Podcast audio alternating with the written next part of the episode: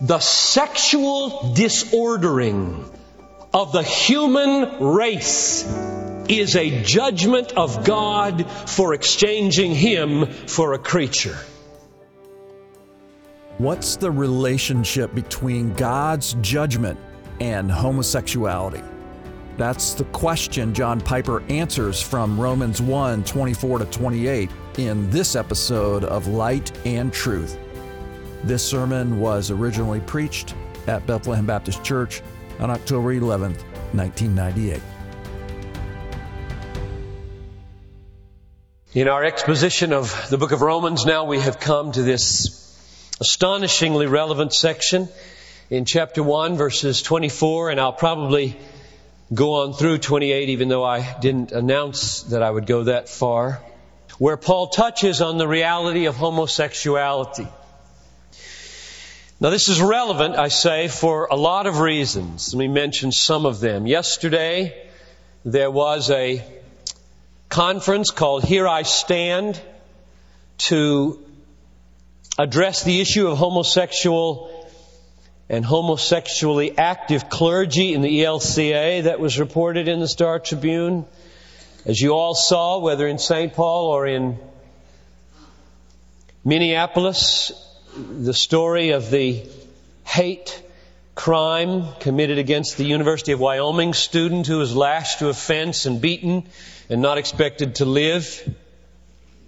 Perhaps you also read about the Lambeth Conference in England back in August with 641 Anglican bishops from around the world who came together and voted remarkably, overwhelmingly, that homosexual practice is incompatible with Scripture.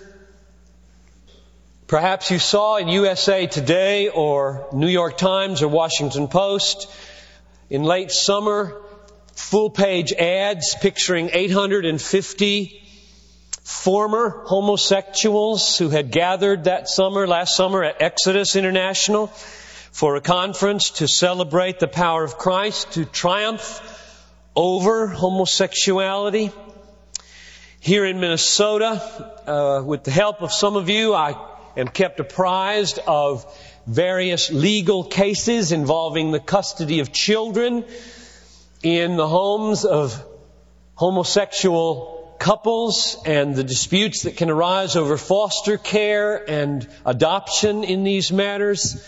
Or to bring it right home to our church, I'm aware in our own fellowship of people who are homosexually oriented and I'm aware of a wider group of families that are touched by this, sons and daughters, parents, uncles and aunts and close friends. In other words, this is not a subject that you have to work hard to find relevance for. And Paul would not have been surprised by these things. The apostle Paul, writing 2,000 years ago, was not and would not be taken off guard by any of this, if I understand him correctly. Now what is unusual about our day, one of the things that's unusual, there are many, is the defense of the legitimacy of homosexual relations and activity biblically. In other words, groups that attempt to show from the scriptures that it is legitimate to have a long-term faithful one-on-one homosexual relationship. The most common example of this kind of of uh, thinking claims that the denunciations, apparent denunciations of homosexuality in the New Testament are not references to committed, long-term, faithful homosexual relations, but are condemnations of promiscuity and pederasty. Let me use the words here of one scholar who's not living anymore, and I won't mention his name just not to besmirch his memory any more than it already is. What the New Testament is against is something significantly different from a homosexual orientation, which some people seem to have from their earliest days. In other words, the New Testament is not talking about what we have come to speak of as sexual inversion. Rather, it is concerned with sexual perversion. Inversion referring to being homosexual by birth or by nature. And so the argument is, yes, the, the, New Testament says things about homosexual behavior, but when it indicts it, it is indicting the promiscuity or the abuse of young people rather than committed long-term homosexual relationships. Now, with regard to our own text, right here in chapter 1, especially verses 26 and 27, the argument gets more precise. And the argument here is that the unnaturalness that's being condemned here is when people who are naturally heterosexual do homosexual acts. Because that's unnatural. It's not unnatural for a homosexual to do homosexual acts. It's unnatural for a heterosexual to do homosexual acts. And that's what the text is condemning. Let's read it so you can see if you agree. Just read verses, the last part of verse 26. Their women exchange the natural function for that which is unnatural. And in the same way, also, the men abandoned the natural function of woman and burned in their desire toward one another. Men with men committing indecent acts. So the argument goes that what's being indicted here is the unnaturalness of those who are by nature heterosexual, leaving that to do homosexual activity, and by implication, I assume the reverse would also be true. Those who are homosexual by nature would be unnatural to leave that and engage in heterosexual activity. Now, there are major problems with that interpretation. And I'll mention three. And as I move toward the third one, I move there because that one opens the whole text to us, and I will try this morning to, to give a faithful exposition of this whole text, not just a piece of it. Here's the first problem. In verse 27, it says, the men abandoned the natural function of the woman and burned in their desire toward one another. Now, if these were men who were by nature heterosexual, what's this burning? For another man. Heterosexuals don't burn for the same sex.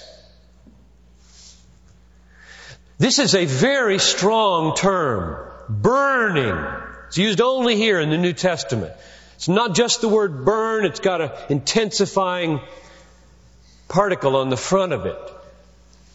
And so here is a major stumbling block for saying that what we have here is heterosexuals who for some strange reason would engage unnaturally in homosexual activity. Paul's mind, these people are burning for the other sex, which I think almost by definition is what it means to be a homosexual by nature, not heterosexual. Of course, there is such a thing as a bisexual. However, if, if you contemplate the possibility that that's what Paul has in mind, that the argument won't work either. Because By implication, though I haven't read this argument, I've only read the other one, a bisexual would by nature naturally engage in sex with either a man or a woman and therefore shouldn't be indicted for either because you're only indicted according to this argument for going against your nature. And if your nature is homosexual, do homosexual acts. If it's heterosexual, do heterosexual acts. And I presume then, by implication, if you're bisexual, do either. So the first problem I have with this argument and this interpretation is that the language of burning for your own sex doesn't seem to fit being a heterosexual and crossing over promiscuously to do homosexual acts. Here's the second problem. In verse 27, at the end of the verse, it says, Their women exchanged the natural affection uh, for that which is unnatural. Or is that verse 26? The women exchanged their natural affection f- for that which is unnatural. Now, the little phrase, that which is unnatural, in the Greek is a stock phrase in Greek ethical literature for homosexual behavior per se. Not homosexual promiscuity by heterosexuals. Now I read that long time ago, but yesterday I tracked down Josephus, I tracked down Philo, I tracked down Plutarch, and I looked up texts to see the use of paraphusin and whether this claim was so. And it is so. This is a standard usage in the Greek world that when something is done paraphusis, against nature, it was what they used to describe homosexuality per se. Therefore, all the evidence linguistically is that when Paul uses the phrase to describe what women or men are doing, he's not talking about the extraordinary promiscuous activity of a heterosexual going against that nature to do a homosexual thing, but homosexuals per se are paraphusis, namely against nature. So Paul simply picks up the common phrase that's used for homosexuality per se in the whole Greek ethical literature and uses it, and that stands in the way of this interpretation. Now the third argument against such an interpretation is the big one. And it involves us in the larger picture of what's going on in this text. And that's what I want to talk about this morning my aim today, in the time that we have, is to give a sound and faithful exposition of verses 24 to 28 as I can, which will leave me no time for application today. Which is one of the reasons I planned a long time ago that we would take at least two weeks on this. And so my plan is that you will come back. My hope is that you will come back. Because once we're done with the exposition and the big picture is before us, many questions are yet to be addressed. Practical questions, personal questions, and the wider social questions, as well as the wider biblical context, which I'm not going to touch on at all, which needs to be brought in. So, we will take at, at least one more week on this. At least. Now, my prayer as we do this is that in both these weeks, we will be a church, and I will be a preacher in particular, that will find a biblical balance between clear conviction about the sinfulness of homosexual behavior and patient compassion to come alongside those of you who have homosexual desires and alongside your family and your friends and seek your good. We really have a beautiful statement on uh, conviction and compassion, our view of homosexual activity that the elders passed about six years ago, and I think that I'm going to make sure it gets into every one of your hands next Sunday as part of this service. I think you will find great help. It's being used all over the Baptist General Conference in our districts because it is such a good and balanced statement. I want us to be, and any of you who are um, excessively uh, filled with animosity towards homosexual people need to hear this very carefully. I want us to be a church like Corinth, at least a church like Paul wanted Corinth to be when he wrote listing fornicators. This is the list from 1 Corinthians 6 10. Fornicators, idolaters, adulterers, effeminate, homosexuals, thieves, covetous, drunkards, revilers, swindlers. And then he said, such were some of you, but you were washed and you were sanctified and you were justified in the name of the Lord Jesus Christ and in the Spirit of our God. So I want us to be a church of justified sinners who are coming alongside each other with all of our differing genetic, hormonal, environmental inclinations to our various sins. That's a very important sentence, which I'll address again next week. I'll say it again. I want us to be the kind of church that is filled with justified sinners who come alongside each other with our genetic, hormonal, environmental inclinations that cause everybody in this room to one sin or the other. It is folly to think there's no genetic basis for anger, impatience, rudeness, lying, theft. Do you think that sins emerge de novo out of nowhere on the spur of the moment? None of them does. They're all rooted in how we got to be the way we are. Either by virtue of our parents, or our hormones, or our genes. Everybody got to be the way you are, crummy as you are, in this room, by virtue of the interplay of those three things. Genes, hormones, and experiences of a zillion kinds, so that what pops out of your mouth sinfully or out of your life sinfully is owing to stuff in you and your background. So there's no sense here of getting all worked up about whether sins of any kind have roots in nature. They do. And the question is, so what? You do, you do genetic research on all the violent criminals, criminals in prison today, and you will find physical differences between them and the run of the mill culture. You will. So what do you do? Empty the prisons and turn everybody loose? No. We are responsible.